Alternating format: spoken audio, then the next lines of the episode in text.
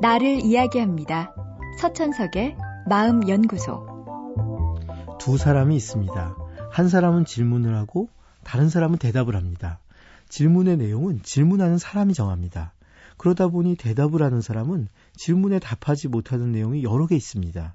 이 장면을 보여준 후 질문하는 사람과 대답하는 사람 중 누가 똑똑하다고 생각하는지를 사람들에게 물어봅니다. 어느 쪽이라고 생각하십니까? 대부분의 사람들은 질문을 하는 사람이 더 똑똑해 보인다고 답합니다. 이 장면은 프리츠 하이더의 유명한 심리 실험입니다. 그는 두 사람이 동전을 던져서 누가 질문을 하고 누가 대답을 할지 결정하도록 했습니다. 그리고 질문자는 자신이 아는 내용을 계속 질문하도록 하고 대답을 하는 사람은 그에 답하도록 했죠. 동전이 어느 면이 나오는지에 따라 둘의 역할은 바뀌었지만 사람들은 항상 질문하는 쪽을 더 지적이라고 생각했습니다. 하이더의 실험은 사람들의 판단 방법에 대한 중요한 정보를 제공합니다. 사람들은 다른 사람의 일을 판단할 때 한두 가지 결과만으로도 너무나 쉽게 저 사람은 어떤 사람이야 하고 판단해 버립니다. 우연히 그 상황에서만 그렇게 행동한 것일 수 있는데 원래 그 사람은 그렇다고 여기는 거죠. 이는 자신에 대해 판단할 때와는 정반대입니다. 오늘 아침에 내가 동료의 인사를 차갑게 받으면 그건 지난밤에 잠을 설쳐서라고 상황의 이유를 돌리죠. 반면에 동료가 내 인사를 차갑게 받으면 그건 그 사람이 건방져서라고 그 사람의 성격을 단정해 버립니다.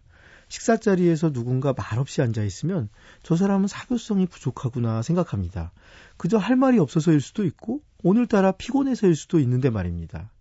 번갈아 발표를 해야 하는 수업에서 자기가 못했을 땐 오늘따라 컨디션이 안 좋았다고 생각하면서 남이 못하면 원래 저 사람 수준이 그렇구나 생각합니다. 사람이란 이처럼 상황을 해석하는 데 있어서도 자기중심적인 면이 강합니다. 자기에겐 너그럽고 남에게는 가혹하죠. 이건 인간의 본질적인 특성이지만 결코 바람직한 건 아닙니다. 따라서 상대가 어떤 잘못한 행동을 했더라도 거기엔 그럴 만한 이유가 있을 거라고 생각할 때 상대를 쉽게 단정 짓지 않고 상대의 가능성을 놓치지 않을 겁니다. 인간이란 원래 균형 잡힌 사고와는 거리가 있습니다. 그래서 남에게 실수를 하고 스스로에게 상처를 입히죠. 하지만 남에 대해서도 나에 대해서도 되도록 같은 기준을 적용하려 노력할 때 실수와 상처를 최소화할 수 있을 겁니다. 서천석의 마음연구소. 지금까지 정신건강의학과 전문의 서천석이었습니다.